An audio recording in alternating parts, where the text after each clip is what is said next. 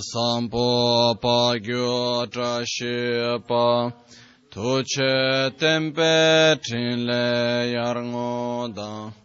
Pelge drolor zampe ze parche. Palde la me shabla solvade Om Guru Vajradhara Sumati Munisha Sanek Uta Vardanya Shri Bhadra Varsa Manya Sarva Siddhi Hum Hum Om Guru Vajradhara Sumati Munisha Sanekar Uta Vardanya Shri Bhadra वर्षमन्य सर्वसिद्धि हूँ हूँ ॐ गुरु Sumatimu nishasane Uta vardani shribar Varsamanya sarvasid Hum Pakyuke kudandagin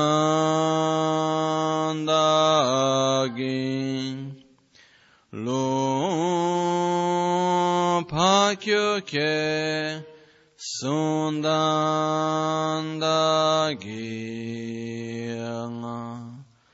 pakyo ke tudang da gyang 이 태열매 진투 jingilo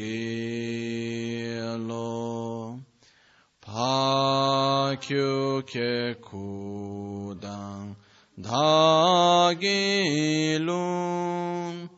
pakyu ke sundan dagingan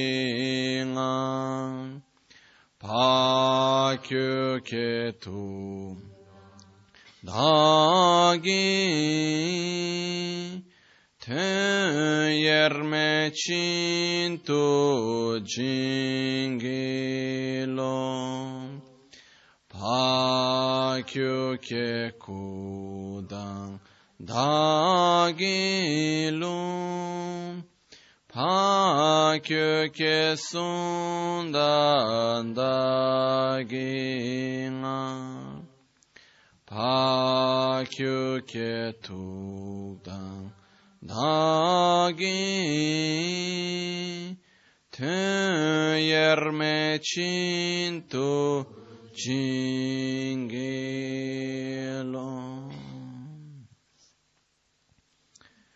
Om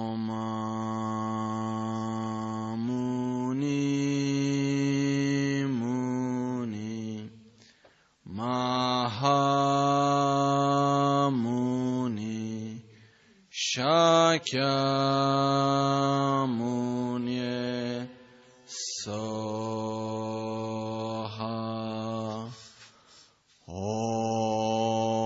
Omuni Muni Mahamuni Shakya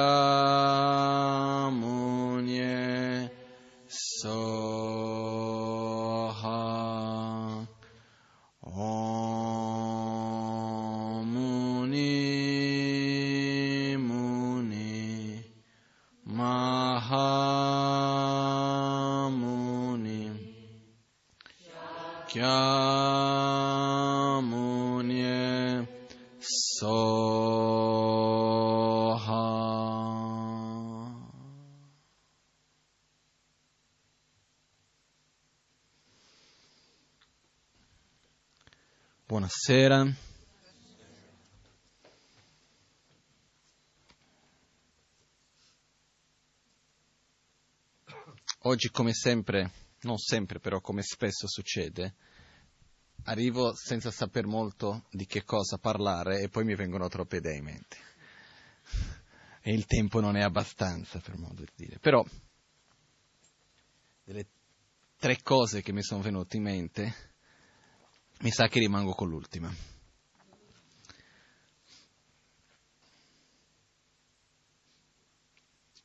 Volevo oggi condividere con voi in poche parole, perché poi non è che abbiamo un tempo molto lungo, eh, quello che sarebbero le quattro nobili verità, okay?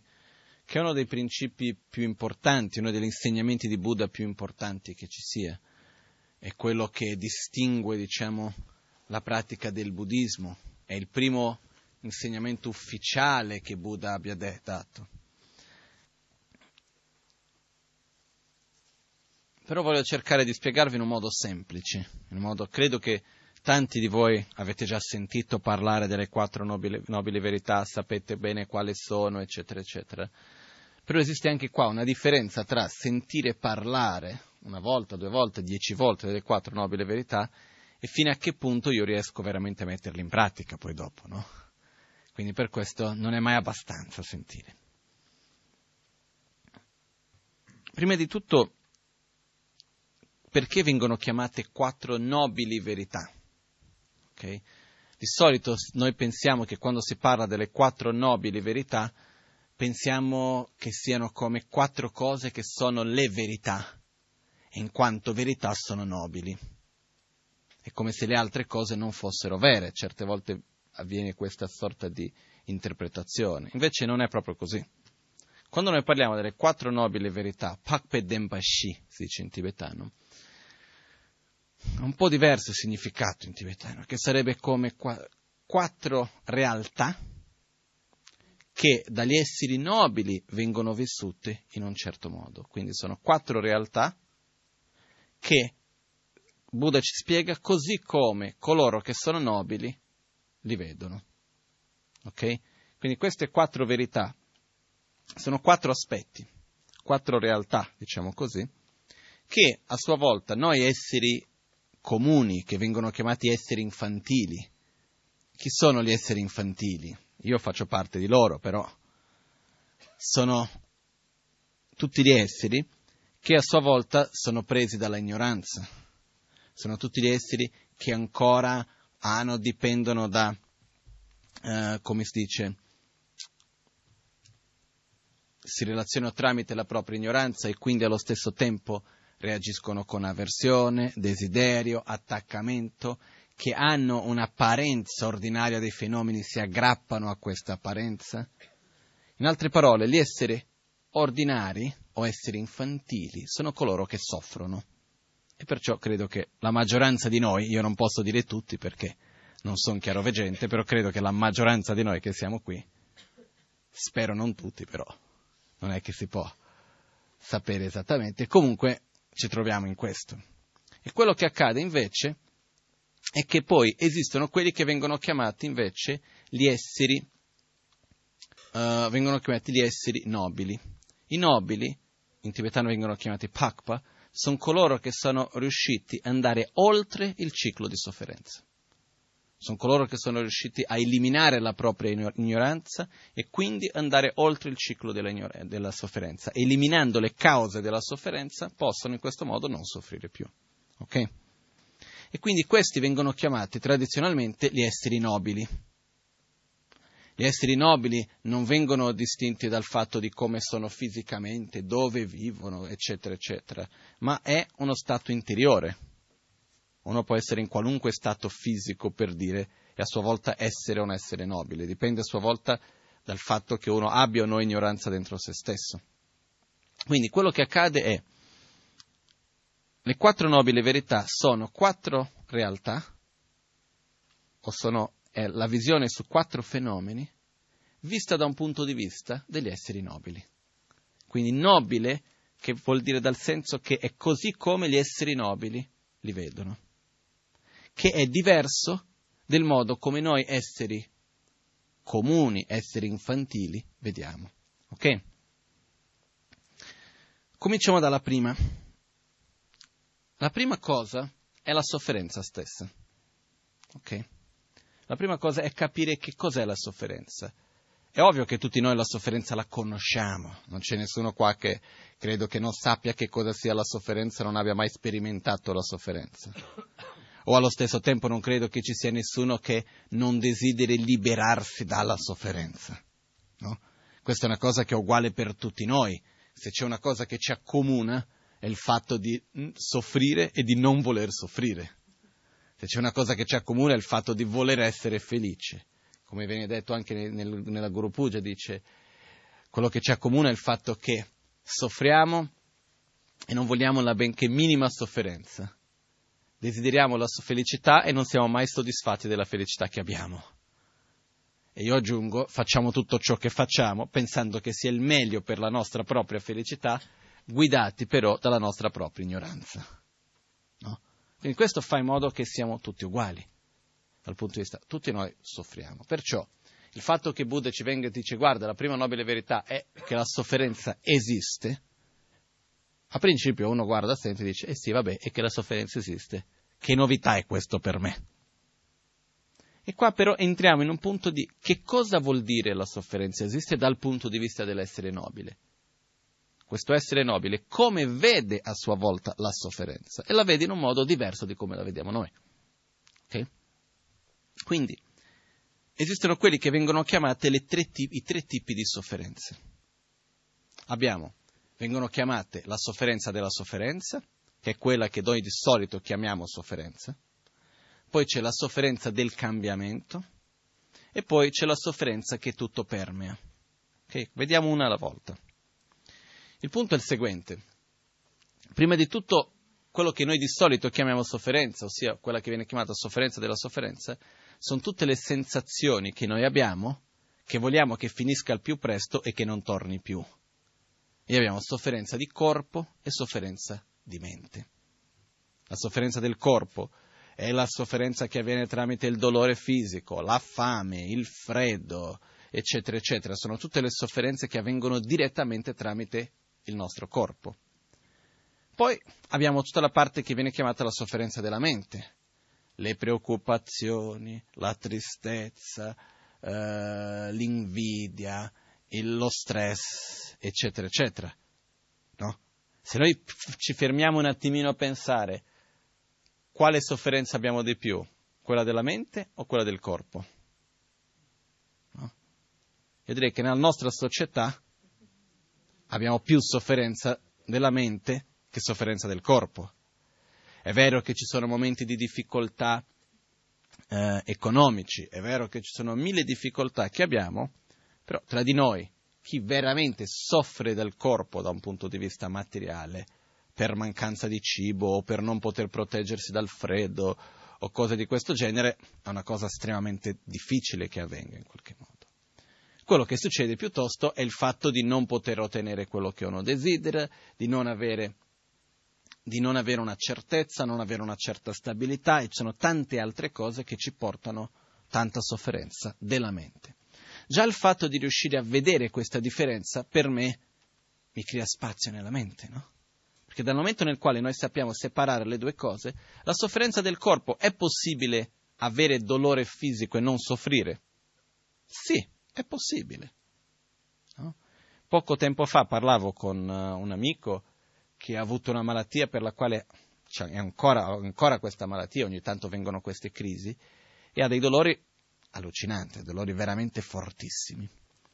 E lui mi raccontò che l'ultima volta che ha avuto la crisi, si trova in ospedale con tanto dolore, eccetera, eccetera, a un certo momento disse che è riuscito ad accettare il dolore e rilassarsi nel dolore stesso.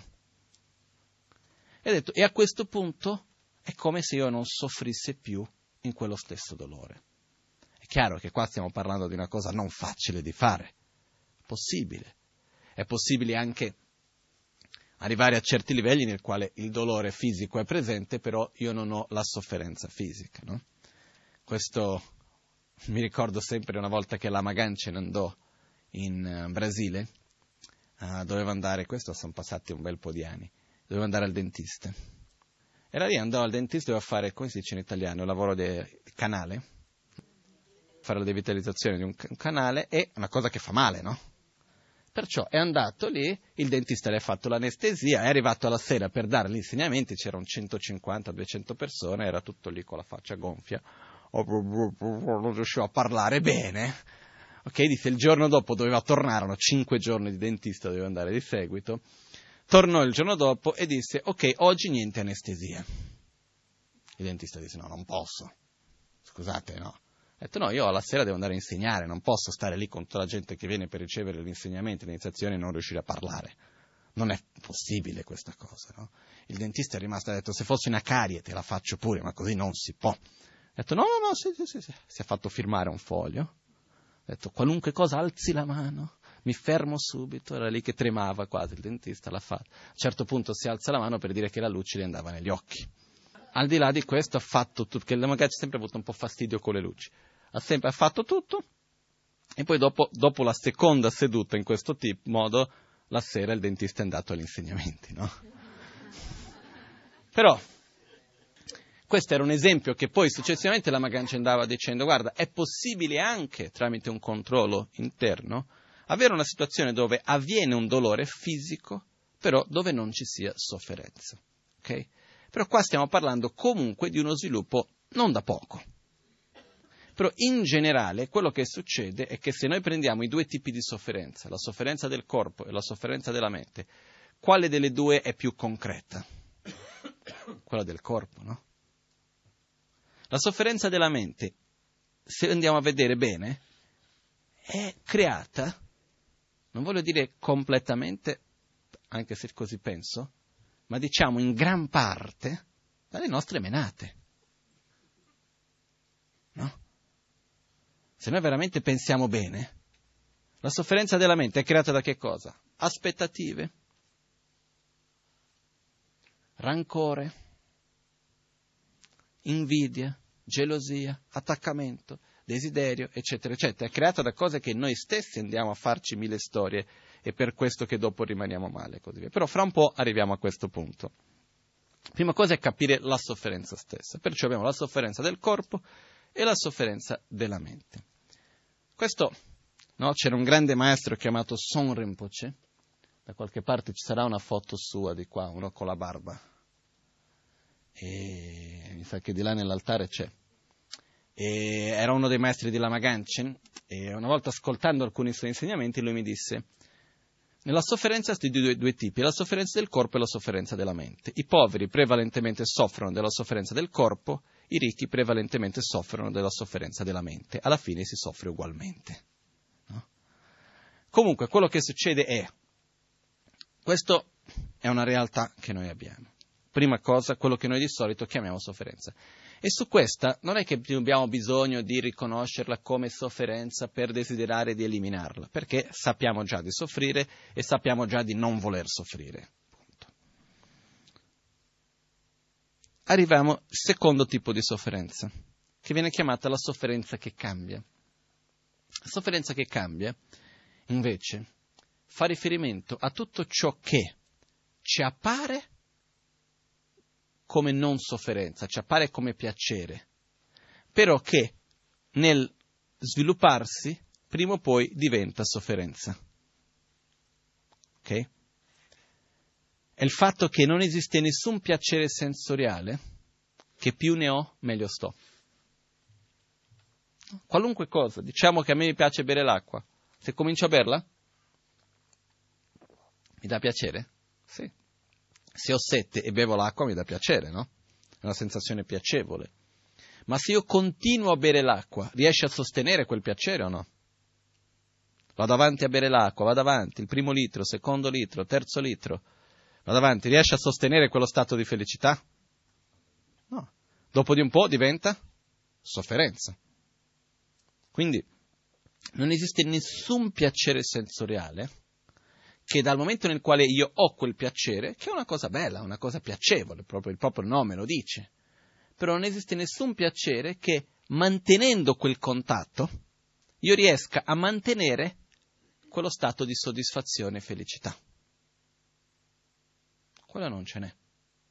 Qualunque cosa sia, viene una persona che vogliamo bene e ci fa una carezza, ci piace, no? Poi se continua a fare la carezza, avanti, avanti, avanti. Arriva un certo punto, no? dipende dal nostro carattere, al massimo prendiamo la mano, dice scusi devo andare in bagno, non lo so. Troviamo qualche scusa per uscirne. Ma qualunque cosa, sentiamo una musica che ci piace, è bellissimo. Però se quella musica va in loop e continua e continua e continua e continua e continua e continua, c'è un'ora che diciamo basta. Ma qualunque cosa è così. Tutte le nostre sensazioni, i nostri piaceri sensoriali, ma non esiste neanche uno di questi che, mantenendo il contatto con l'oggetto sensoriale, l'oggetto di piacere, riesca a mantenere lo stato di soddisfazione e felicità. La stessa cosa è per le cose materiali. A tutti noi piace avere un regalo, no? Se io vengo da qualcuno e faccio un bellissimo regalo, siamo contenti. No? Io sono sicuro, se oggi all'uscita no, le diamo le 10.000 euro ognuno, siamo contenti. Però cosa succede? Quella felicità quanto tempo dura? Dipende che cosa significa 10.000 euro per ognuno. Però la realtà che accade è, se questo accade una volta, è un certo tipo di soddisfazione. Poi dopo, se questa cosa comincia a ripetersi e dopo di un po' quel, lo stesso denaro non ha più quello stesso valore di prima, perché più ho, meno vale. A un certo punto quello che accade è che io posso sempre ricevere più denaro e ho bisogno sempre di più per darmi quella stessa sensazione di felicità. Non mi basta più quello. E anche questo, io posso ricevere tantissimo, sono contento al momento, dopo di un po', prima o poi, anche se ce l'ho i soldi in mano, prima o poi vengono fuori altri problemi. No, perché se il denaro portasse la felicità, di gente felice ci sarebbe tanta nel mondo. Da questo modo. Però la mia esperienza personale e quello che io ho visto intorno a me è che soddisfare i propri bisogni, bisogni materiali, le, i propri desideri più che bisogni, ancora di più, non è che porti più di tanta felicità. Riesco ad avere una cosa, poi più ho, più ho bisogno. Perché alla fine dei conti, che cosa vogliamo veramente? Io voglio avere quella cosa materiale o voglio sperimentare quella sensazione di soddisfazione e gioia? Cosa vogliamo? E alla fine io voglio bere, mangiare, toccare, avere questa e quell'altra cosa? O quello che io voglio veramente è quella sensazione di piacere, di gioia, di soddisfazione interiore? Cos'è che siamo alla ricerca? La sensazione, no? Quello che siamo alla ricerca è quello stato interiore di soddisfazione, di gioia. E quello che accade è che più io proietto questo stato di felicità, di soddisfazione, di gioia in cose materiali, e più riesco ad ottenerle. Perché finché io sono un po' come, sai, il cavallo con la carota davanti, corro dietro la mia carota sempre, ogni volta che riesco a dare uno, una leccatina alla carota, sono contento, ah, sono riuscito a qualcosa, però sempre a correre dietro la stessa carota.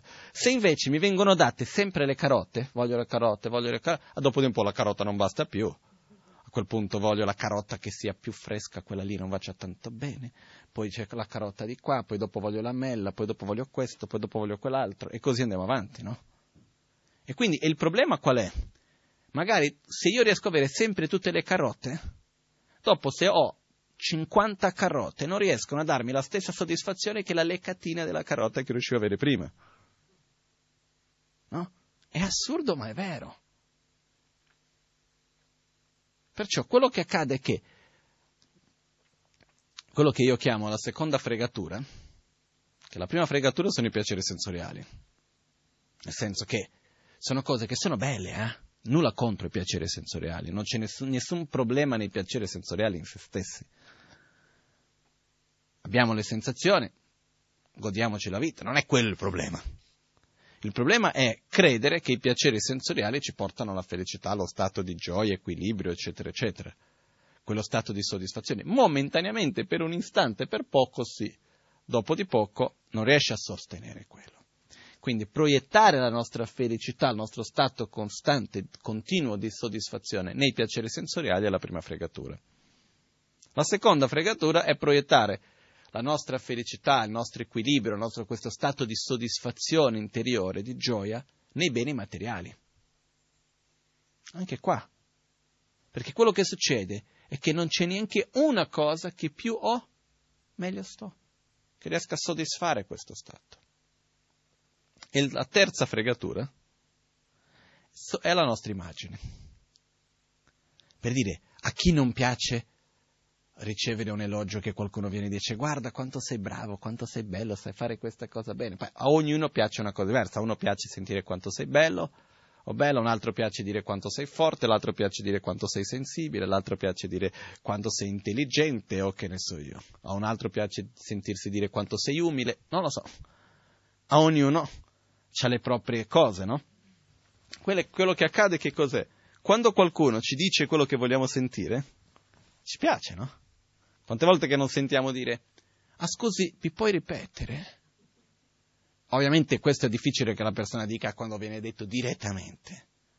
Però quando viene riferito a qualcun altro, tipo, sai che quella persona ha detto questa cosa di te. E spesso si sente dire, come puoi ripetere che non ho sentito bene? Non è che uno non ha sentito, ha sentito benissimo, però è un massaggio all'ego, no? Quindi si fa quel massaggio all'ego e uno fa piacere di, di, di sentirlo un'altra volta. E va bene. Nel senso, è un'illusione, è una fregatura, però non c'è nulla di male, di cattivo in questo. Il problema qual è? Che anche qua, dopo di un po', io posso, tante persone possono dire quanto sono bravo, carino, simpatico, umile, quel che sia, intelligente, tutto il resto che sia. Dopo di un po' ho bisogno di sempre di più riconoscimento, sempre di più, sempre di più, sempre di più. All'inizio mi basta una persona. Dopo quella non basta più e quell'altra. Poi è peggio ancora, perché una volta che io ho un certo tipo di riconoscimento, se secondo me io sono bello, e se qualcuno dice che non sono bello, lì ho un problema. Come ti permetti?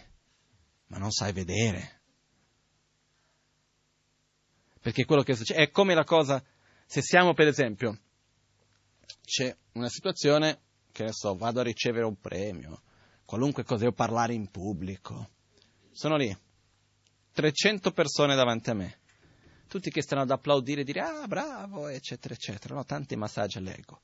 A un certo punto succede che vedo due o tre persone lì da qualche parte che invece mi stanno a lanciare le bestemmie, dire no, guarda che sei cattivo di qua, di là, eccetera, eccetera. Quelle due o tre persone lì riescono a colpirmi? Sì, quasi di più che tutti gli altri 100-200 insieme. Eh. Perché? Perché, visto che ho tutto quel riconoscimento, come tu ti permetti di non riconoscermi? Più forte è l'attaccamento che ho verso la mia immagine, più vado a soffrire quando quello non viene riconosciuto. E questo, tra tutti gli attaccamenti, è il peggiore. Eh? È quello più difficile in assoluto da eliminare ed è quello che alla fine ci fa soffrire di più è quello di essere riconosciuti, è quello di essere lodati. Questa è la parte che ci fa soffrire di più. È come gli altri ci vedono. Però anche qua, quello che succede è che anche questo non è mai abbastanza. Il riconoscimento che abbiamo, il rispetto che riceviamo, eccetera, eccetera, non è mai abbastanza. Quindi, quello che accade è piaceri sensoriali ci fanno piacere? Sì. Ci portano a uno stato di felicità momentaneo? Sì. Beni materiali anche? Sì. Riconoscimento della nostra immagine? Anche. Però che cosa c'è di male in queste tre cose? Effettivamente nulla. Il problema avviene quando noi stessi proiettiamo la nostra felicità su queste tre cose e pensiamo che perché io sia felice, perché io possa mantenere quello stato di soddisfazione, di gioia, io quello che ho bisogno, quindi questo stato di soddisfazione, felicità, di gioia, noi crediamo che perché io possa mantenere questo, io ho bisogno costantemente di soddisfare il desiderio relativo ai piaceri sensoriali, ai beni materiali e alla mia immagine. Costantemente. Insieme con questo, beni materiali si può allargare un po' di più, eh? Tutto quello che noi crediamo di poter possedere, oggetti, persone, non è unicamente solo il fatto della macchina piuttosto che il vestito, tutto quello che noi chiamiamo mio e che non sia del mio proprio, non sia il corpo direttamente. Poi, quello che accade è, noi proiettiamo la nostra felicità su queste tre cose, ma che in realtà non la possono sostenere. Perciò passiamo una vita costantemente a correre dietro il nostro proprio desiderio. Quello che succede alla fine, no? Si passa la vita a cercare di soddisfare questo. Quindi, quello che Buddha dice su questo punto è, guardate che questa è una fregatura. Quello che Buddha dice è, la realtà è che anche questi piaceri sensoriali, i beni materiali, la gioia che ci viene dai beni materiali, dal riconoscimento della nostra immagine, questo stato di felicità che noi abbiamo, in realtà queste, questi stati di felicità e anche il contatto con questi oggetti sono della natura di sofferenza. Perché? Perché prima o poi si trasformano in sofferenza. E questo ci insegna una cosa bellissima, che è bellissima, è un po' all'inizio, la prima volta che uno sente magari può dire no, ma no, non c'era bisogno di dirmi questo, però è un po' così. Ricordiamoci che ogni qualvolta che avremo uno stato di felicità, di gioia relativo a qualunque cosa, prima o poi si trasformerà in sofferenza. Però almeno uno si toglie davanti tutta l'aspettativa, no? E impara a godersi meglio il momento. È quello. Perché poi quello che esiste è quello che... Se no quello che succede è, sto bevendo l'acqua, mi piace, mentre la bevo sto già preoccupato come farò per ottenere di più. E non me la godo al momento. Invece no. Me la sto bevendo, ah, che piacere. Me la godo, punto invece di stare già preoccupati dove otterrò di più e come farò dopo per mantenerla, e di qua e di là, e come faccio perché c'è qualcun altro che pure vuole quest'acqua, quindi devo trovare il modo per tenerla solo per me, e di qua e di là. Invece no, ce l'ho in questo momento, la godo, punto. Senza stare già con la preoccupazione di come mantenere quel piacere in quel senso. Uno già dalla partenza sa che i piaceri sensoriali non possono sostenere per sempre quello stato di gioia, di soddisfazione, di felicità e così via. Quindi questo viene chiamato la sofferenza del cambiamento, o la sofferenza che cambia, dipende come si può tradurre, in tibetano si dice gyurwedungal. È quello che per me, nel mio modo personale di vedere di tradurre, è un po' come la sofferenza della fregatura. Ossia, e dove noi abbiamo, creiamo un'illusione su qualcosa, ma che in realtà è un po' come una propaganda ingannevole, no? Crediamo che quella cosa sia bellissima quando si va a vedere non è quello che appare. E poi c'è un'altra cosa, quando abbiamo un grande desiderio verso qualcosa, quando mai l'oggetto di desiderio dopo effettivamente ha tutte le caratteristiche di quello che abbiamo proiettato quando lo desideriamo? Raramente, di solito tendiamo a aumentarlo. Poi quando, quando è ovvio che abbiamo quello non è più così tanto speciale, bello come prima. Agli inizi andiamo a giustificare in mille modi il perché lo dobbiamo tenere di qua e di là. Comunque, perciò quando noi parliamo della sofferenza del cambiamento, quello che ci dà il messaggio è non c'è bisogno e non c'è possibilità in realtà di trovare uno stato di equilibrio, soddisfazione, felicità tramite il mondo che ci circonda, tramite la soluzione della situazione perfetta, cosiddetta. Questa è una cosa che non avviene. Perché? Perché esiste la terza sofferenza, che viene chiamata la sofferenza che tutto permea. La sofferenza che tutto permea il fatto che in poche parole, non c'è dove scappare. Ossia, vi faccio un esempio che magari riesce a illustrare bene questo. Immaginiamo che ci appare il genio della lampada. Ok? Ci viene il genio della lampada e ci fa, ci dà due possibilità. La prima possibilità, il genio viene e ci chiede, ah, bene, desideri, dimmi tutto quello che vuoi. La casa, come vuoi, subito. Una casa, due case, tre case, quattro, cinque, dieci. Tutto, senza problemi. Conto in banca? Vuoi la banca? Vuoi solo il conto? Quello che vuoi. Quello che vuoi. Tutto, subito. I numeri non hai neanche bisogno di saper contare, sono troppi. Quello che il tuo corpo non ti piace? Rifacciamo tutto, vuoi essere uomo, vuoi essere donna, quello che vuoi, alto, basso, magro, quello che vuoi, non importa, rifacciamo tutto. Ok? Che altro? Le persone intorno a te non ti piacciono? Cambiamo tutte. Il lavoro, vuoi lavorare, non vuoi lavorare, vuoi questo, vuoi quell'altro, mettiamo tutto a posto. Ok? Però dobbiamo desiderare, dobbiamo immaginare tutto quello che vogliamo. No? Cerchiamo di immaginare per un attimo tutto quello che io vorrei materialmente per essere felice. Mettiamo lì tutto perfetto. Bene. Fatto questo, viene il prossimo genio. Il genio ci dà la seconda possibilità, lo stesso genio ci dà la seconda possibilità. La seconda possibilità il genio dice, ok, questa è la prima possibilità. Particolare.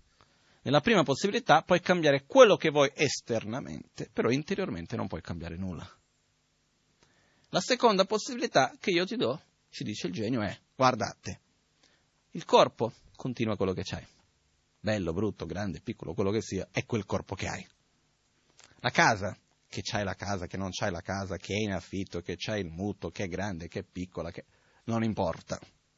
Conti in banca, che siano tanti numeri, neri o rossi, è quello che è. Alla fine dei conti, materialmente rimane tutto uguale così com'è. Le persone che ci abbiamo intorno sono quel che sono è quello. Però, cosa ci offre la seconda scelta il genio? Nella seconda scelta, il genio ci dice, bene, quello che io ti offro è che tu puoi essere pieno di soddisfazione, amore, compassione, concentrazione, generosità, umiltà, gioia, libero dalla rabbia, dall'invidia, dalla gelosia, dall'arroganza, dall'avarizia, dalla ignoranza. Immagini quello che vuoi essere interiormente e puoi esserlo. Quale dei due andiamo a scegliere? Non è che ci vuole molto per scegliere il secondo, no? C'è chi mi chiede, non posso avere sia il primo che il secondo. Se noi chiediamo che vogliamo sia il primo che il secondo, vuol dire che in verità vogliamo il primo, perché non ci fidiamo più di tanto del secondo. Perché? Perché crediamo ancora che per essere felici ho bisogno del primo. Ok? Però non è che ci vuole moltissimo per arrivare a capire che il secondo è meglio. Ok? Quindi quello che accade, la sofferenza che tutto permea, è il fatto che non c'è dove scappare, perché ovunque vada io porto me stesso posso andare, che ne so, a vivere in qualunque posto. Volete, vogliamo andare al monastero? Io ho già visto questo. Io ho già visto tre casi di persone che sono scappate dalla vita in Occidente, complicata quel che fosse, sono andati in monastero, pensando ad arrivare al paradiso. Peccato che sono portati loro stessi insieme, no? E quindi quello che succede è che le solite, quando arrivi al primo momento è tutto bello, va tutto bene, il monastero non è paradiso per nulla, però non è quello il fatto. Quando uno arriva in un posto che per sé è bello, arriva, ah, che bello, va tutto bene, che meraviglia, sta bene. Dopo di un po' cosa succede? Le stesse dinamiche si cominciano a ripetere. Le stesse di prima, uguali, identiche. Le paure, l'invidia, la gelosia, la rabbia, l'arroganza, e di qua e di là uguale, uguale, uguale. Perciò, e non solo le stesse dinamiche, la stessa sofferenza. Quindi non c'è un posto dove scappare, non c'è un luogo, non c'è un, non c'è un angolino nell'intero universo dove uno possa scappare. Perché quello che accade, la sofferenza che tutto permea, che cosa vuol dire? Vuol dire che io, in quanto essere, sono composto di corpo e mente. In quanto che io continuerò ad avere ignoranza e di conseguenza egoismo e di conseguenza attrazione e avversione che si manifesta nella forma di desiderio, attaccamento, rabbia, gelosia, invidia, rancore, odio, eccetera, finché io avrò questo, io mi relazionerò con tutto il mondo che mi circonda tramite questo. Noi siamo incapaci di percepire qualunque fenomeno indipendentemente da noi stessi. Quindi quello che accade è che noi finiamo per inquinare ogni cosa che vediamo, ogni cosa con la quale ci relazioniamo. In che modo? Con la nostra propria ignoranza, con il nostro proprio egoismo, con il nostro proprio attaccamento, con proprio, il nostro proprio desiderio, la nostra propria rabbia e così via. Finiamo per inquinare ogni cosa. Non vi è mai successo di essere arrabbiati per qualcosa che succedesse? E in, per qualche ragione sono arrabbiato perché una cosa in particolare sono davanti a un'altra che non c'entra nulla e la vedo male anche quella? E mi relaziono negativamente anche con quella? Che ne so, uno è arrabbiato per un problema al lavoro, dopo arriva a casa con i figli piuttosto che il marito o la moglie si arrabbia anche lì, ma in realtà non ce l'aveva con loro. Normale, no? Perché si dice che come se io mi metto degli occhiali rossi, il mondo mi appare rosso. Perciò quello che accade è che noi abbiamo degli occhiali davanti, che è quello dell'ignoranza, è quello dell'egoismo, che di conseguenza no, abbiamo tanti estratti. Il primo è l'ignoranza, di conseguenza c'è l'egoismo, dall'egoismo c'è attrazione e avversione che si manifesta in desiderio, attaccamento, rabbia, gelosia, invidia, eccetera, eccetera. Quindi quello che accade è che noi proiettiamo questi nostri veleni mentali nel mondo che ci circonda, vediamo il mondo tramite questi nostri veleni mentali. E quindi ovunque io andrò ci sarà qualcosa che non andrà bene. Perciò finché io non trasformo me stesso, non esisterà mai la possibilità di uno stato di costante gioia, felicità, soddisfazione. Okay? Quindi, questi sono i tre livelli di sofferenza. La sofferenza della sofferenza, ossia la sofferenza del corpo e della mente che noi di solito chiamiamo di sofferenza. Bene, questo è facile. La sofferenza del cambiamento, questa è un po' più difficile, perché vuol dire vedere quello che noi di solito vediamo come piacere, che anche questo è della natura di sofferenza, ossia è inutile stare a prendere rifugio tutta la mia vita in qualcosa che in realtà non riuscirà a sostenere il mio stato di felicità. E la terza è la sofferenza che tutto permea, è il fatto che è inutile cercare una soluzione comunque fuori, ovunque sia, finché io stesso sarò inquinato, per modo di dire. Ok? Bene. Questo molto brevemente, eh, perché poi se volessimo andare più in dettagli possiamo passare delle ore solo sulle prime tre tipi di sofferenza. La seconda nobile verità. La sofferenza ha una causa. E qualcuno potrebbe dire grazie. Che novità è questa? È chiaro che la sofferenza ha una causa. Non vedi come sto male? È perché questa persona mi ha detto questo, è perché quell'altro ha fatto quell'altro, è perché guarda il governo cosa fa, e guarda che oggi non c'è più inverno, ieri due settimane fa, una settimana fa faceva meno 20, adesso ci sono 30 gradi. E com'è questa storia? E guarda che c'è il problema che ne so io, ed è, la, perché ci sono le tasse, e perché c'è questo, e perché c'è quell'altro, e perché c'è quello che mi ha guardato storto, e perché c'è quello che... che ne so io? Abbiamo mille cose, mi fa male di qua c'è quello di là. È ovvio che ci sono le cause della sofferenza. Chi è che vuole soffrire? Nessuno. Quindi perché dovevo soffrire se non ci fossero le cause? Questo è quello che noi di solito vediamo. Okay? Una cosa molto importante per noi da capire è che tutto questo non deve essere visto in un modo intellettuale unicamente dobbiamo osservare come noi ci relazioniamo nella vita di tutti i giorni profondamente. Noi quando soffriamo nella vita di tutti i giorni, e ogni tanto accade, dov'è che puntiamo il dito? Sulle cose che ci stanno intorno, no? Sulle persone che ci stanno intorno, sulla situazione economica, sulla situazione dell'ambiente, o perché fa troppo caldo, o perché fa troppo freddo, perché questo ha reagito in questo modo, quell'altro ha reagito in quell'altro, e perché non sei felice con tutto quello che ti ho fatto. No? Ci sono mille ragioni per le quali noi stessi soffriamo. E di solito siamo prontissimi a puntare il dito addosso a qualcuno e qualcosa. Siamo pronti, siamo bravissimi. Buddha ha detto no, quando si parla della nobile verità della causa della sofferenza, com'è che l'essere nobile vede la causa della sofferenza? Dice, la causa della sofferenza, o le cause della sofferenza, non sono i problemi esterni, ma sono quelli che vengono chiamati ignoranza, desiderio, attaccamento e avversione e rabbia. Ok? Quindi desiderio, attaccamento vediamo come uno, avversione rabbia come uno anche, quindi sono i tre.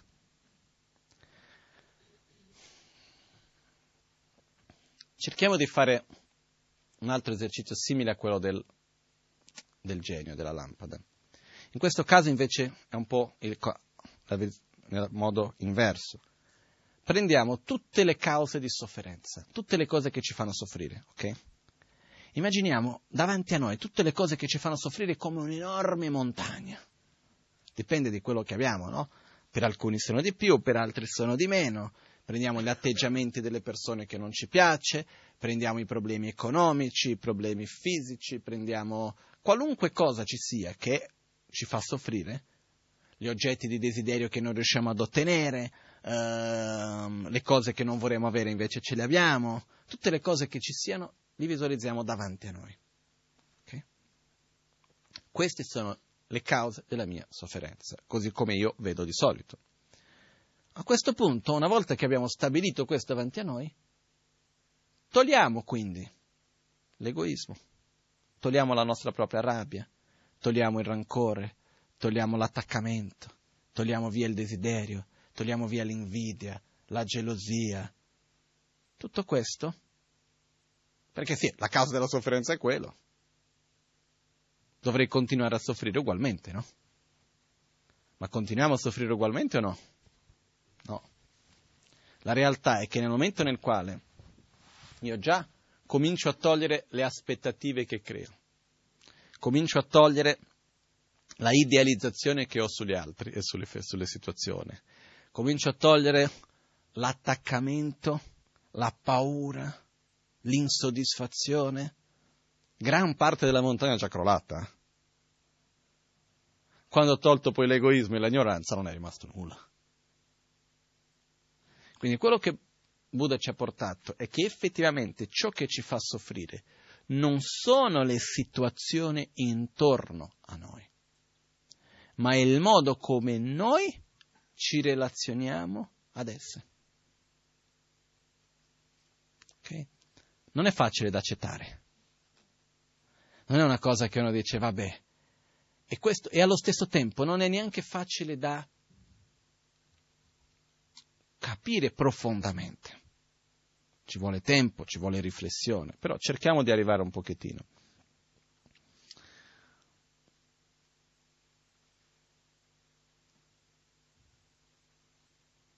Cerchiamo di capire un attimino il meccanismo di questa sofferenza, di come avviene. No?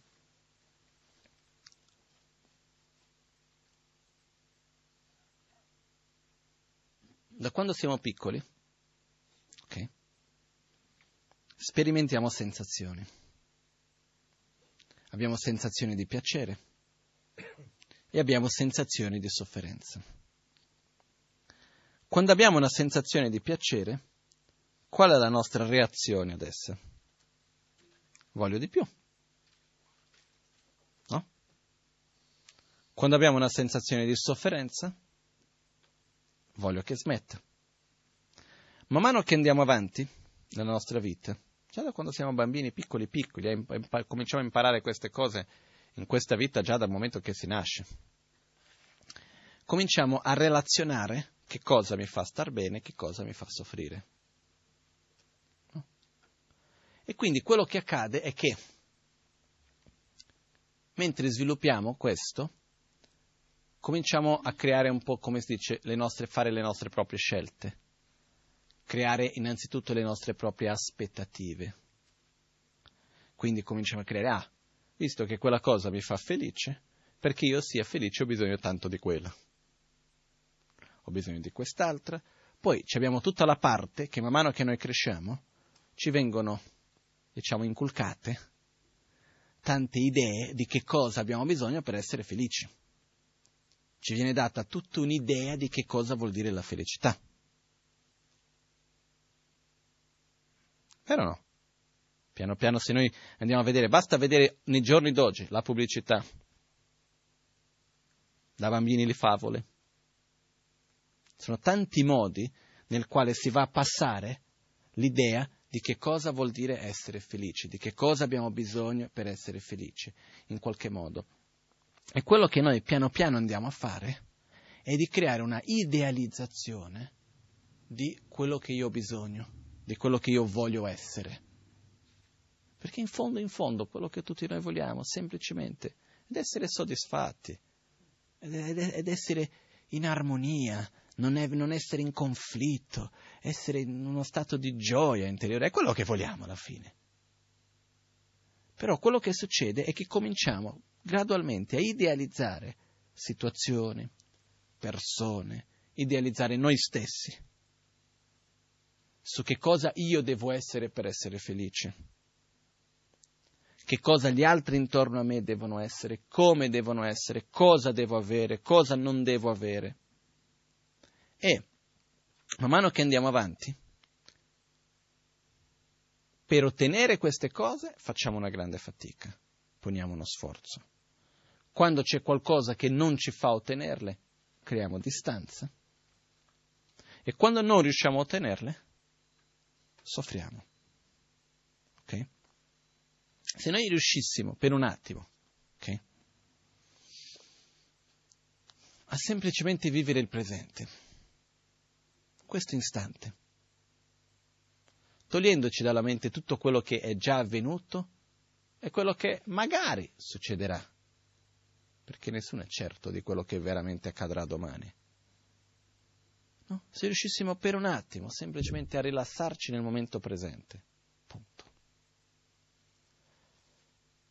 La sofferenza rimane la stessa o gran parte della sofferenza non c'ha più una base sulla quale appoggiarsi?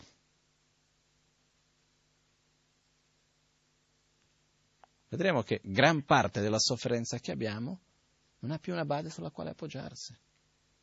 Perché quello che accade è che spessissimo soffriamo per quello che voglio avere, per quello che voglio essere, per quello che voglio evitare. È chiaro che dobbiamo comunque avere una mente verso il futuro, prepararci, lavorare, eccetera, eccetera, per evitare certi tipi di situazioni e per creare altri. Non è che non dobbiamo avere nessun tipo di progetto nella vita e basta vivere il presente vuol dire non curare il futuro. Non è questo, eh? Però quello che succede è che costantemente crediamo che la nostra felicità dipenda da queste situazioni esterne e che allo stesso tempo la situazione esterna esista unicamente in dipendenza di se stessa. Ossia, non prendiamo in considerazione che quando io vedo una persona, quando mi relaziono a una situazione, il modo come io vivo quella persona, il modo come io vivo quella situazione dipende da me. È la persona, è la situazione. E quindi ci troviamo in una sorta di costante ricerca di questa situazione perfetta. Perciò, questa costante ricerca nasce dal desiderio di non soffrire, nasce dal desiderio di essere felice, okay? che in se stesso va bene, non c'è nulla di male in voler essere felici e non voler soffrire. Il problema dov'è? È il modo che noi facciamo per ottenere questo stato di felicità. Facciamo un esempio molto semplice. Perché uno si arrabbia? C'è qualcuno qui che piace arrabbiarsi? Non credo.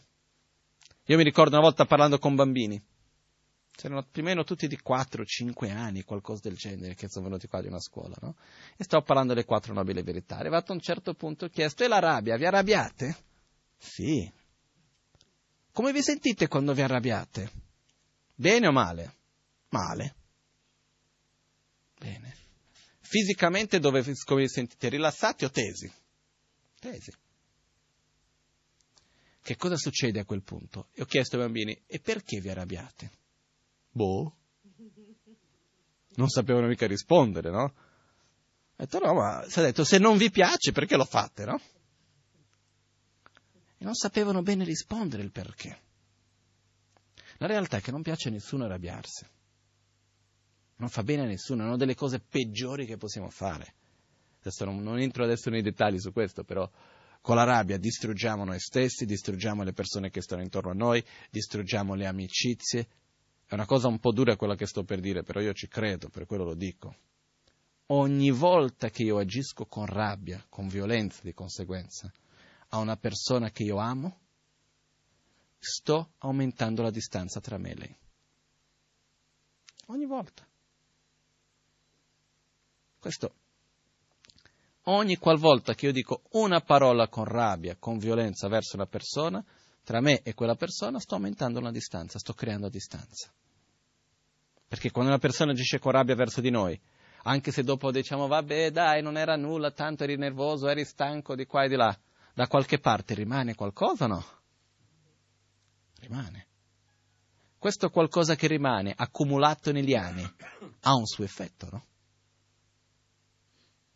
Perciò stiamo attenti.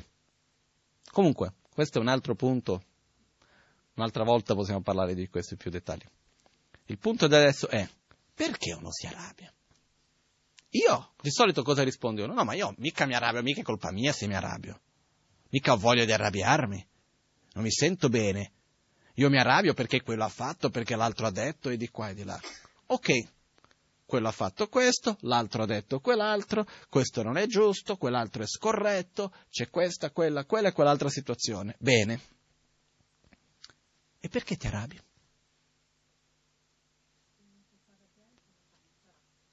No, il punto non è questo. Il punto non è se uno ti fa arrabbiare. La domanda è perché mi devo arrabbiare? Perché la domanda è se la risposta perché mi arrabbio è perché quello fa questo, quell'altro fa quell'altro e quell'altro fa quell'altro ancora, non è una risposta abbastanza. Perché la domanda è, con la rabbia vado a risolvere quella situazione?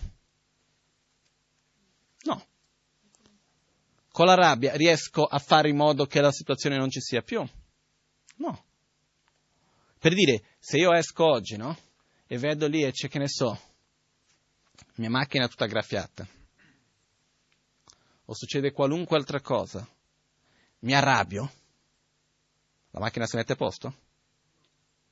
Mi arrabbio che quella persona mi ha chiamato in un certo modo, mi ha parlato in un certo modo, arrabbiando mi metti la cosa a posto, la persona viene a chiedermi scuse e dopo e sinceramente dice guarda ho sbagliato. No. Rabbia porta violenza, violenza porta più violenza. Quindi la realtà che succede che cos'è? Già non basta la situazione che stiamo vivendo che non ci piace, andiamo a reagire in un modo che aumentiamo pure la sofferenza. Perché quello che accade è questo, eh? la situazione non mi piace, mi arrabbio, quindi mi porto con me quella cosa, arrivo a casa, ce l'ho ancora con me, no?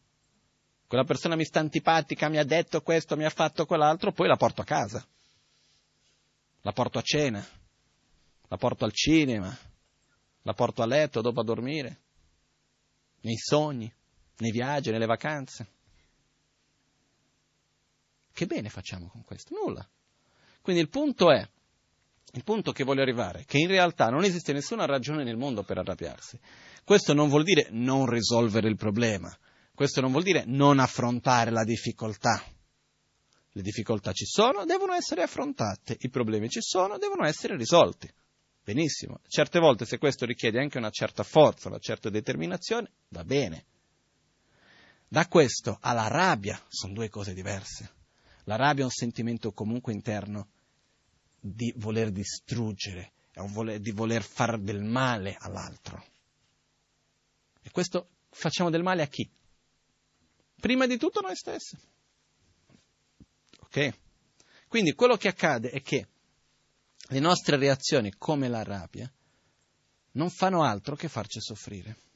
Non è che vanno a risolvere la situazione o fanno che le cose siano migliori. E questo nasce da questa nostra, nasce da proprio l'ignoranza, questa ignoranza nella quale noi abbiamo diversi tipi di reazioni che abbiamo queste reazioni perché vogliamo essere felici, perché vogliamo allontanare ciò che ci fa soffrire e vogliamo ottenere ciò che ci fa felici, ciò che ci porta a felicità. Però alla fine, con la rabbia, la gelosia, l'invidia, l'arroganza, l'avarizia, eccetera, diventiamo più felici o soffriamo di più? soffriamo di più, no? Eccoci. Allora arriviamo alla... Qua dobbiamo essere alla quarta nobile verità. Passiamo prima alla terza. Perché la domanda che uno si fa è la seguente. Bene, ho capito. La causa della mia sofferenza non sono le situazioni intorno a me, è ovvio che se fossero diverse non dispiacerebbe a me, però accetto che non sia la causa esterna. In realtà dobbiamo accettarlo profondamente dentro di noi, quello fa parte del percorso, ok? Però il primo punto è questo, il secondo punto è quello di capire, ok, le cause della sofferenza sono interne, non devo stare a incolpare le altre. Le cause della sofferenza sono due, veleni mentali e karma. Karma vuol dire azione. Io, dalla rabbia, gelosia, invidia, eccetera, cosa faccio? Agisco, parlo, faccio delle decisioni, penso. Ogni azione che io faccio, che cosa succede? Porta, prima o poi, un risultato. Su chi? Su di me. La vita che noi abbiamo oggi è una conseguenza di tutto quello che abbiamo fatto fin da oggi. In questa e in altre vite. Perciò quello che accade è le due principali cause della sofferenza sono i nostri propri veleni mentali, quindi ignoranza, egoismo, rabbia, avversione, attaccamento, desiderio, gelosia, invidia, paura, eccetera, eccetera. Adesso non sto qua a entrare nei dettagli sui veleni mentali, ok? Oggi facciamo una visione, una visione più globale su tutto ciò. E le azioni che noi facciamo da questi. Azione porta risultato. Causa porta risultato. Okay? Perciò, da un lato siamo liberi di fare tutto ciò che vogliamo, da un altro siamo liberi dovendo però pagare le conseguenze. No? È come io sono libero di fare un'infrazione con la macchina, no? dopo pago la multa. Non è che il vigile non lo puoi fare, lo fai e paghi la multa. Quello che voglio dire è, le, noi siamo liberi di scegliere quello che vogliamo, solo che non siamo liberi dalle conseguenze delle nostre proprie azioni. Ok? Bene. Terza nobile verità viene chiamata la verità della cessazione. E questo è un punto non importante, ma di più, è essenziale.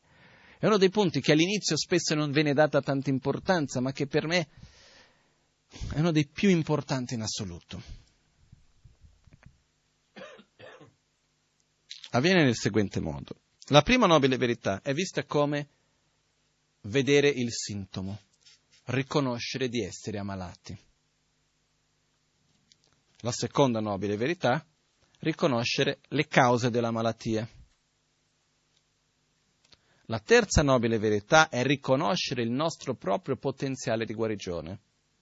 E la quarta nobile verità, che è la verità del sentiero, è il percorso di guarigione. Perché io andrò mai dal medico se non mi sento malato? Difficile, c'è chi lo fa, per carità, però è una cosa abbastanza difficile, no? Di solito perché vado dal medico? Perché mi sento malato. Perché io mi sento malato. Cosa ho bisogno di avere? Un sintomo. Se non c'è il sintomo, difficilmente andrò. Abbiamo dei sintomi? No? Diciamo Buddha è il nostro medico. Andiamo, abbiamo dei sintomi? Sì, qual è? Sono insoddisfatto. Soffro. Questo è il mio sintomo principale. Andiamo da Buddha e diciamo guarda Buddha, sai, il mio problema è che io sono insoddisfatto, che io soffro, ovunque vado, non è mai, abbastanza. Quello che succede, alla fine finisco a litigare, poi non sono contento, poi creo mille conflitti, e di qua e di là, eccetera. Raccontiamo tutta la nostra storia, tutti i nostri problemi, eccetera, eccetera. Buddha ci guarda e dice: Sì, sei ammalato. E dimmi che cosa ho. Si chiama egoismo, che nasce a sua volta dalla ignoranza. E quindi quello che succede è che diciamo, ok, bene, ma la, qual è la prossima domanda? Ma si può guarire? Perché avere una diagnosi di una malattia che non si può guarire, certe volte è meglio non sapere. Ma dice, sì, okay, almeno fammi vivere nella mia illusione di cercare di essere felice, no? E qua entra la terza nobile verità, che è la verità della cessazione io quando avevo circa 18 anni, un po' di meno, era tra i, è stato tra i 17 e 16, più o meno io ho una memoria temporale molto vaga. Però più o meno da quell'età lì avevo più o meno tra i un po' di meno in realtà, tra i 16 e i 17, 18 anni, più o meno quel periodo lì, sono andato in crisi. Ero in monastero.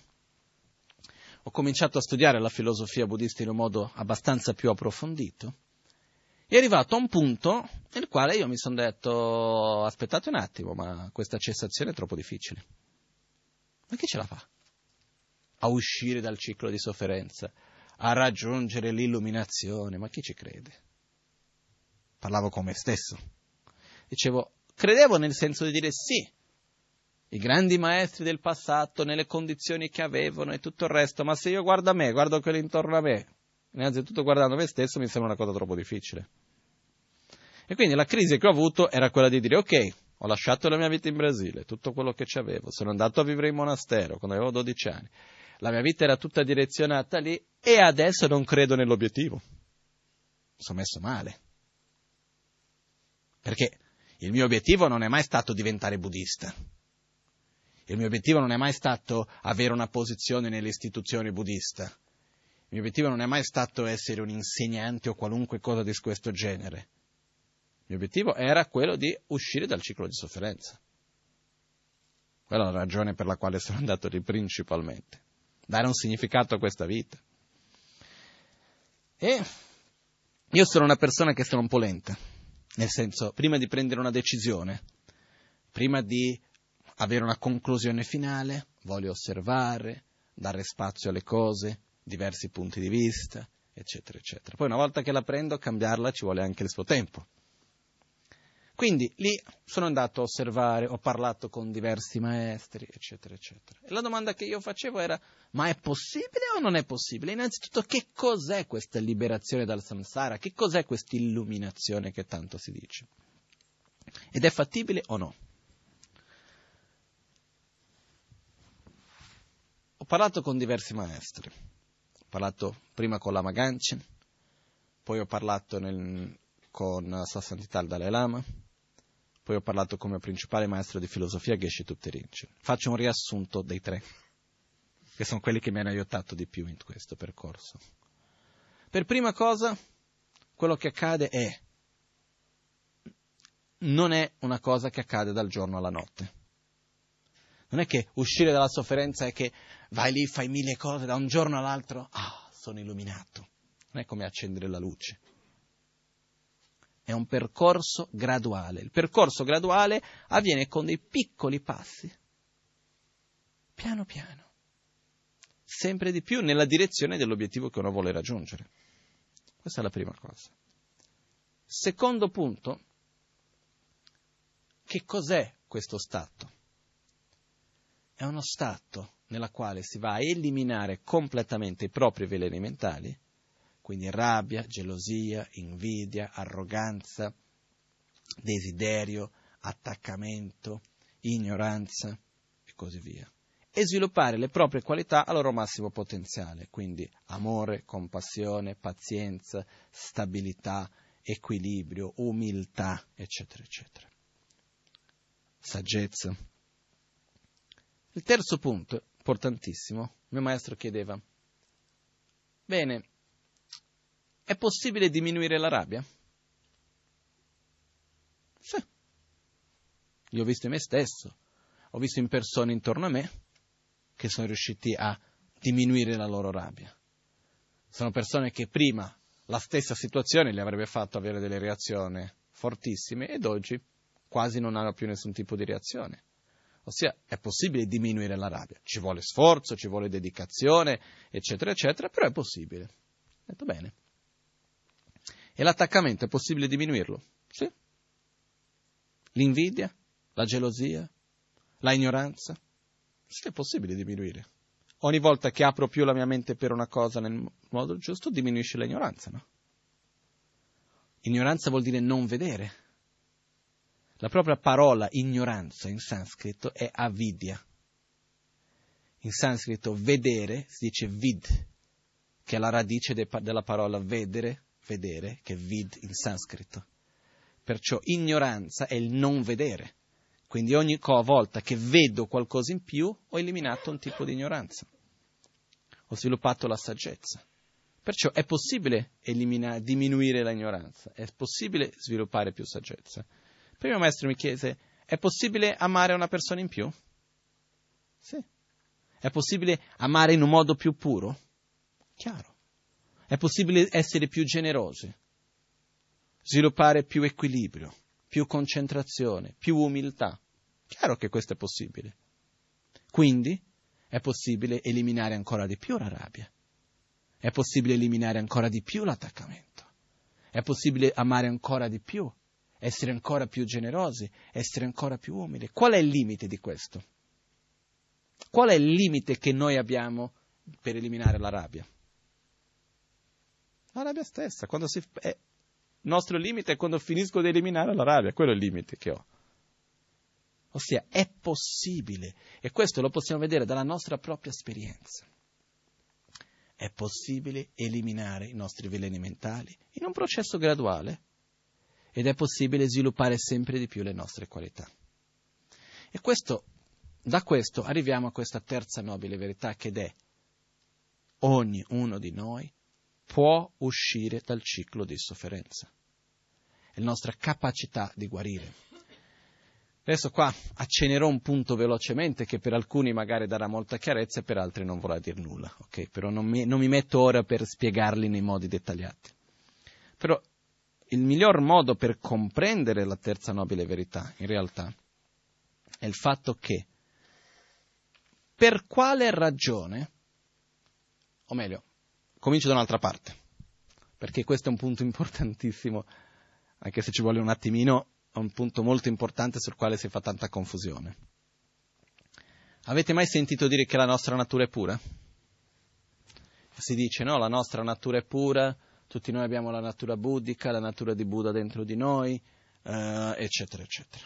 Ok? Sì. Qualcuno dice tutti noi siamo un Buddha e non lo sappiamo. Se così fosse saremmo un Buddha un po' ignorante. No, un Buddha che è un Buddha e non sa neanche di esserlo, voglio dire. Quello che accade è questo. Spesso ci chiediamo, ma io sono ignorante, ho l'egoismo, l'attaccamento, la rabbia, ma quando è cominciato tutto questo? È una domanda che tutte le religioni si sono poste. Ma chi è il colpevole che ha fatto tutto questo accadere? Da dove comincia tutto questo? E quello che accade è che quello che Buddha ci dice è che non c'è un inizio. È come un cerchio.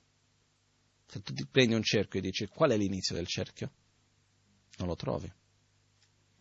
Perché non c'è un inizio? Tra altre ragioni. Innanzitutto, se ci fosse un inizio, io dovrei avere qualcosa che, che è a sua volta una causa, ma non è un risultato.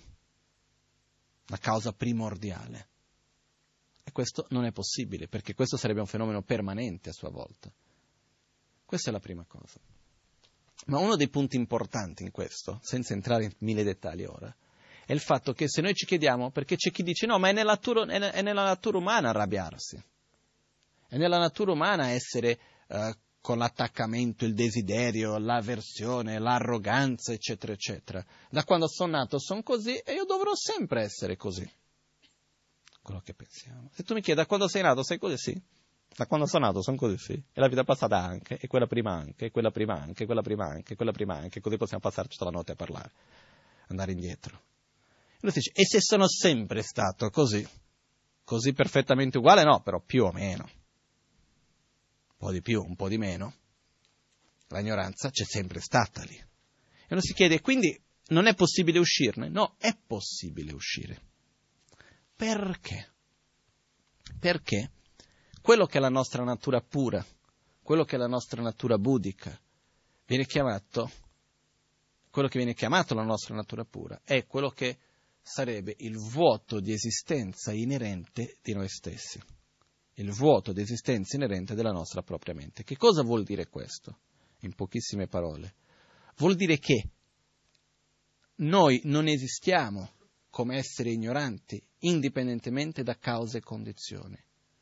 Non è che noi esistiamo in modo inerente in quanto ignoranti, in quanto esseri con rabbia. La rabbia non esiste in noi stessi come qualcosa di inerente permanente, ma la rabbia dentro di noi stessi è un fenomeno che è interdipendente con tutti gli altri, interdipendente con noi stessi, che si può modellare, che si può eliminare. La nostra mente, nella sua vera natura, qual è la sua natura? Che è vuota di un'esistenza inerente che è interdipendente e perciò si può rimodellare in tanti modi diversi. Non è che deve essere per forza così com'è per sempre. Perciò è possibile eliminare la rabbia, è possibile eliminare l'ignoranza, è possibile eliminare l'egoismo. Però finché io non credo in questo profondamente, finché io non credo in me stesso, ditemi voi, quando mai riuscirò a realizzare la quarta nobile verità che è il sentiero? È la stessa cosa, vado dal medico, il medico mi dice, sai, c'hai una malattia, è una malattia cronica, perciò ci vuole tempo per guarire. E per guarire questa malattia devi cambiare il tuo modo di mangiare, devi cambiare il tuo modo di agire, devi cambiare il tuo modo di vestirci perché prendi freddo, perché è troppo caldo, perché che ne so io. Devi fare questo esercizio, devi fare quell'altro. Ma se io non credo nella mia capacità di guarire, farò tutte quelle cose? Eh no, eh? Perché? Perché spesso per noi il processo di guarigione ci sembra più sofferente che la malattia stessa. Ma no, ma quella, amara, quella medicina è così amara. Ma chi me la fa fare a prendere quella roba lì? Eh, se un medico viene da me e dimmi, come è già successo, deve fare gli esercizi, ci penso dieci volte prima. Anche se mi sono... E il punto è che siamo testardi a un livello. Perché è la stessa cosa, eh? Io per esempio, io so benissimo che devo fare gli esercizi. Okay? Mi hanno già cercato di convincere in tutti i modi possibili. Mi hanno già convinto che è importante. Domanda, li faccio? No. Perché, se volete, la lista delle scuse è lunga. Ma vi confesso, sono scuse. Perché? Perché da qualche parte lì in fondo ancora c'è quella cosa che vede la soluzione la medicina la soluzione più sofferente del problema stesso. Perciò non avviene. Ok? Questo è un problema. Ma l'altro, e quindi che cosa sarebbe bisogno in questo caso? Riconoscere di più il problema. Finché io non ho chiarezza della sofferenza, finché la sofferenza non è chiara per me, è una cosa proprio palese davanti a me, non metterò lo sforzo per uscirne. Finché non vedo una situazione che vedo, sono messo male, ma veramente, non metterò lo sforzo per cambiare, per uscire da quella situazione. E il problema è quando io vedo che sono messo molto male, vedo che c'è una situazione che non va assolutamente bene, però non credo nella mia capacità per uscirne. o perché io credo che debba dipendere da qualcuno, o perché io credo che non sia possibile. Ed è quello che spesso accade nel sentiero spirituale. Noi vogliamo essere diversi, vogliamo avere un'attitudine diversa. Ci sono tanti aspetti che man mano che andiamo a studiare la filosofia, andiamo, man mano che andiamo a leggere, ad approfondire, sono tanti aspetti che vogliamo, ah, guarda quanto io vorrei essere diverso, vorrei sviluppare più amore, essere più compassionevole, vorrei avere più concentrazione, essere più equilibrato, essere meno volubile con le cose che accadono, eccetera, eccetera, eccetera. Però, ma no, ma guarda, io con l'educazione che ho avuto, con quello che ho vissuto, ma figuriamoci che ce la faccio. Così incostante come sono, così pigro come sono, eccetera, eccetera. Invece, è molto importante questo punto, che è credere in noi stessi. L'unica ragione per la quale Buddha insegnò tutto ciò che insegnò è perché noi siamo capaci di praticarlo. Se no, per quale ragione nel mondo Buddha e tutti i maestri che sono venuti dopo avrebbero dovuto mantenere questo in un modo così prezioso e trasmetterlo, insegnarlo e scrivere tutto il resto? Se noi non fossimo capaci di praticarlo, di usare questo nella nostra vita effettivamente, quale sarebbe l'utilità di tutto ciò? Riempire tanti, tanta carta con delle lettere? fare tutto un sistema filosofico. Ma no. Perciò da questo nasce la quattro, quarta nobile verità, che viene chiamata il sentiero. In questo percorso del sentiero avviene, cerco di fare, essere breve, principalmente nel seguente modo. Ok. Tre modi. Prima forma che c'è. Meglio ancora, un altro modo ancora. Diciamo che il sentiero si divide in tre parti. Amare noi stessi,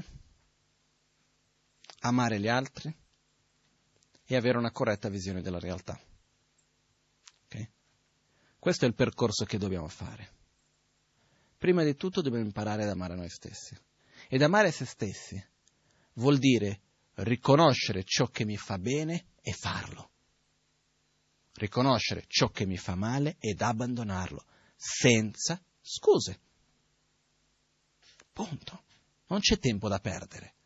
La vita va troppo veloce per stare lì a dire sì, però sai, lo so che mi farebbe bene, però adesso non posso perché.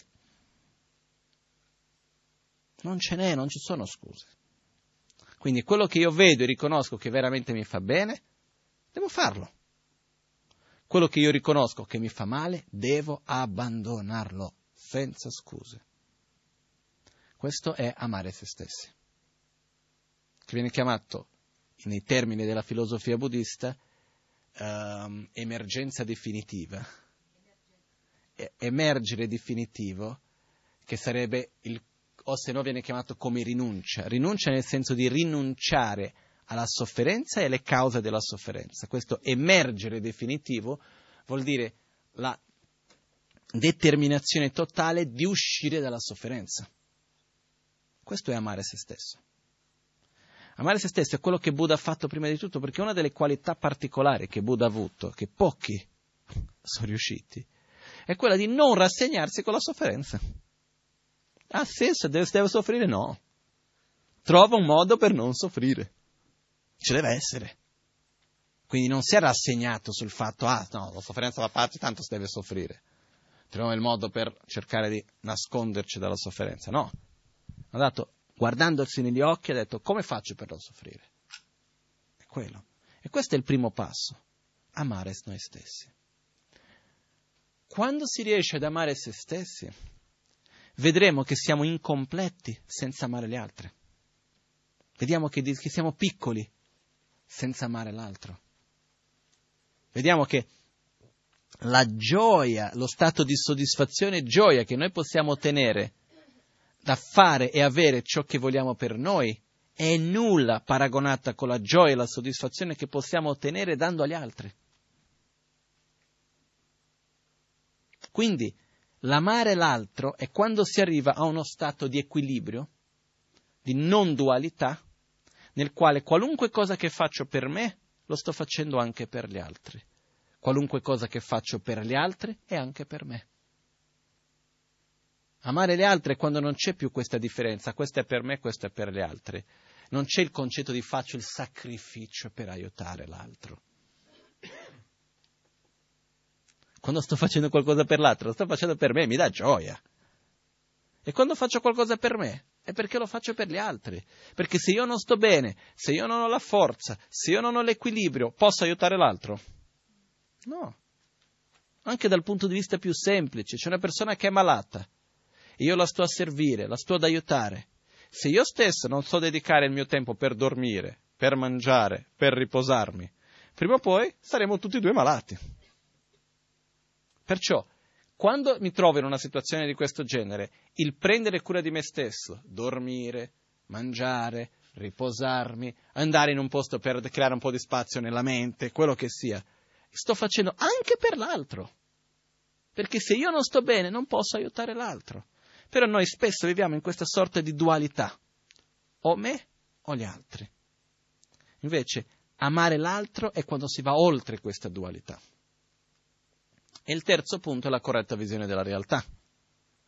è quando noi non solo capiamo mentalmente, ma realizziamo profondamente dal nostro cuore che la realtà esterna esiste, però non esiste indipendentemente dalla realtà interna. Quindi andiamo a realizzare la nostra vera libertà, che è la libertà di scegliere come io voglio relazionarmi col mondo. Perché l'unica differenza che esiste tra un oggetto di rabbia e un oggetto di compassione è il valore che io stesso vado ad attribuire. Nient'altro. Questa è l'unica differenza. Non è che c'è una differenza dell'oggetto in sé, della situazione in sé, della persona in sé. Ok? Perciò, questo sarebbe il terzo punto. Nello stesso modo, questo percorso avviene anche in tre modi diversi. Ok? Partendo dal primo, ognuno di questi, diciamo. Per il primo principalmente, quello di amare noi stessi. Partiamo da quello che è quello sulla quale credo che la maggioranza di noi si trova, no? Prima di tutto, imparare a amare se stessi meglio. Poi non è per questo che non dobbiamo praticare amare gli altri, non è per questo che non dobbiamo praticare la corretta visione della realtà. Però quello che accade in questo è che noi abbiamo innanzitutto abbiamo questa, riconosciamo prima che i nostri veleni mentali ci fanno male. Quindi all'inizio del percorso vogliamo, io non voglio più arrabbiarmi, non voglio più essere geloso, non voglio più questo o quell'altro. E qua ci sono tre, mod, tre vie per fare questo. Okay? Adesso vi spiego brevemente. La prima è quella di allontanarci dagli oggetti della rabbia, della gelosia, dell'invidia, dell'attaccamento, del desiderio. Perché? Perché io non voglio sentire quei sentimenti lì. Quindi quello che succede, io vedo che ho tanto desiderio verso l'acqua, l'acqua non la guardo neanche. Sto lontano dall'acqua. Perché? Perché io vedo che quel desiderio mi fa male, non ho voglia di sviluppare quel sentimento, perciò sto lontano. Vedo che ho rabbia della bottiglia, la bottiglia mi fa arrabbiare, quindi che faccio? Sto lontano dalla bottiglia. Ok? Non perché io so che la colpa è della bottiglia o è perché l'acqua che è quello che mi fa felice. Io so che il problema è il mio desiderio, è la mia rabbia, però non sono capace di gestire, quindi quello che faccio è che comunque creo distanza. Questa è la prima possibilità. Può andare bene come andare male. Va bene nel momento nel quale io sto lontano dalla bottiglia per tanto tempo, non la guardo, non la guardo, non la guardo, un giorno che sono davanti, ormai quel sentimento non c'è più. C'è il pericolo che non guardo, non guardo, non guardo la bottiglia e quando la vedo la strozzo. Ok?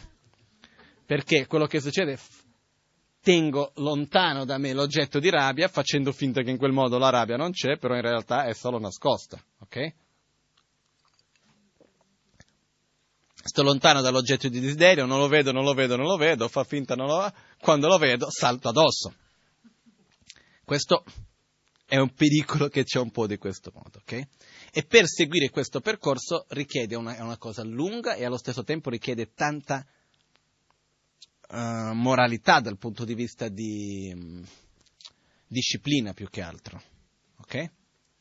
Ed è questo, per esempio, una parte del sentiero che vediamo nella tradizione Theravada del buddismo. Quando, per esempio, noi, no, questo già spiegato altre volte, in certe tradizioni si vede, per esempio, che il monaco non può neanche sfiorare una donna.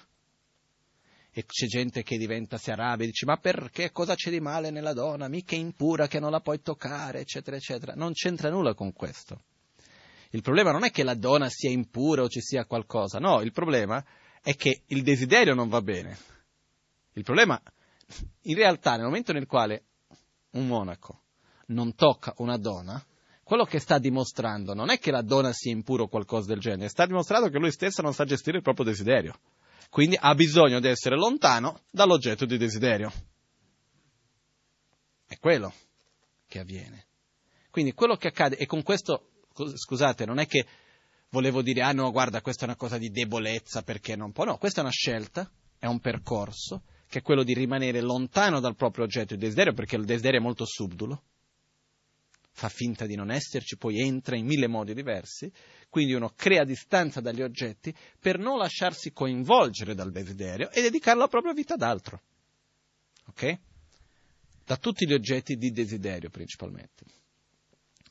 Questo è un percorso. Il secondo percorso è quello invece di dire ok, bottiglia mi fa arrabbiare, però la rabbia non mi fa bene. La rabbia è qualcosa che devo eliminare. E però quello che succede allo stesso tempo è, se la bottiglia mi fa arrabbiare è perché io rabbia dentro di me ce l'ho.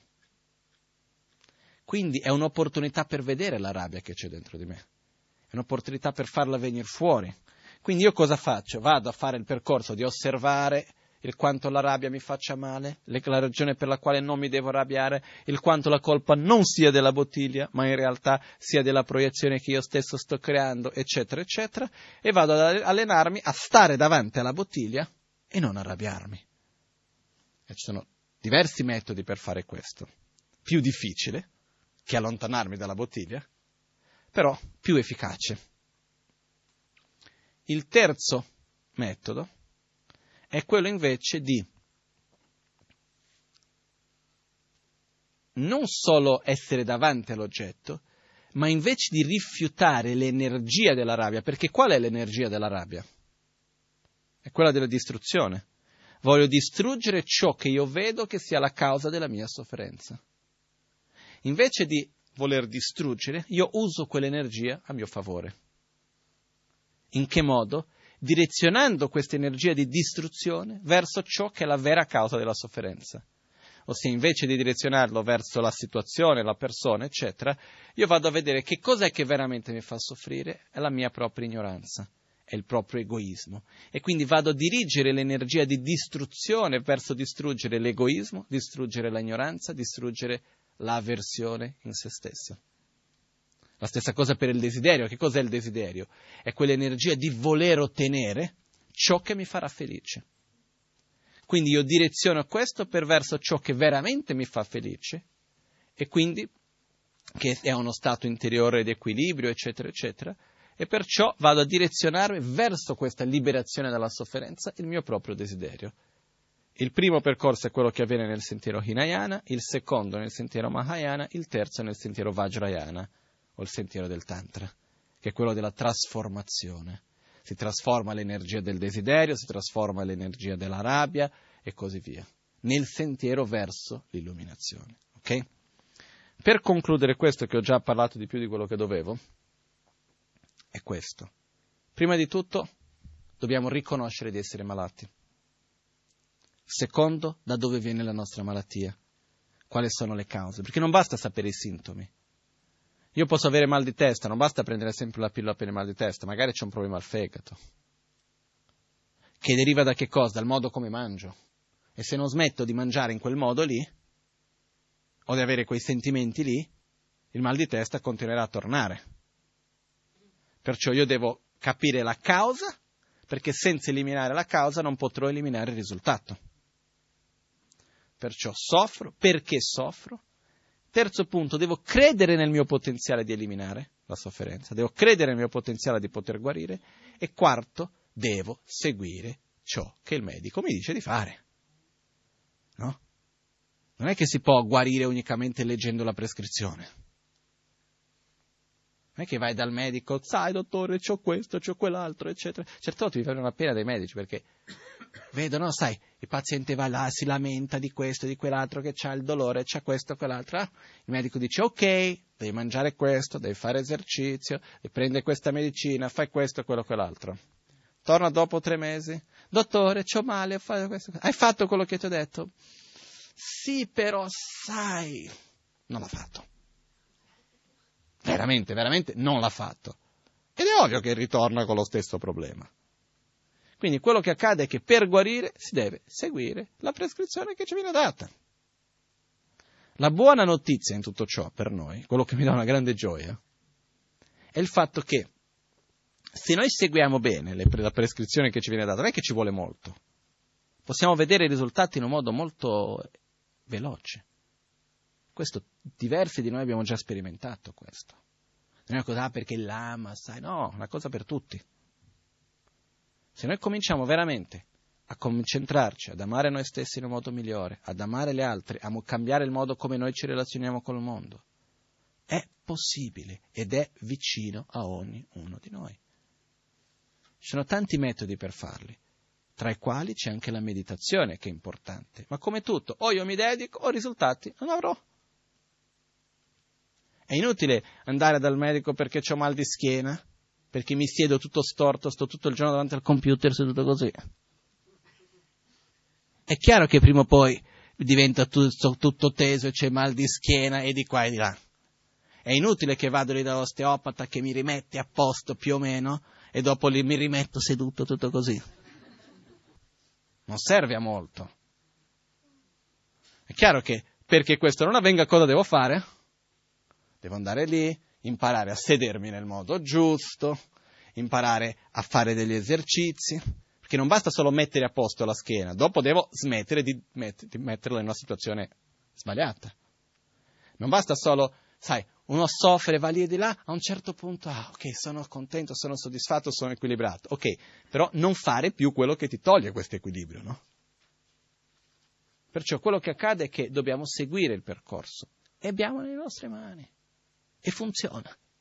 Almeno io ci credo, nella mia esperienza funziona, sia per me sia per tanti altri. Quindi, questa è la cosa più importante, ok? Perciò alla fine dei conti, le quattro nobili verità non è una cosa di un concetto da capire, ma è qualcosa da vivere nella nostra propria vita quotidiana. Ossia, riconoscere, soffro, perché soffro, posso o non posso uscire da questo stato di sofferenza e se posso, in che modo e perciò lo faccio, lo seguo, perché io voglio guarire. Ok? Con questo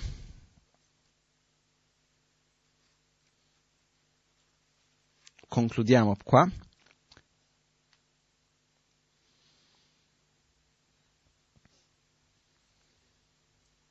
Trascidele.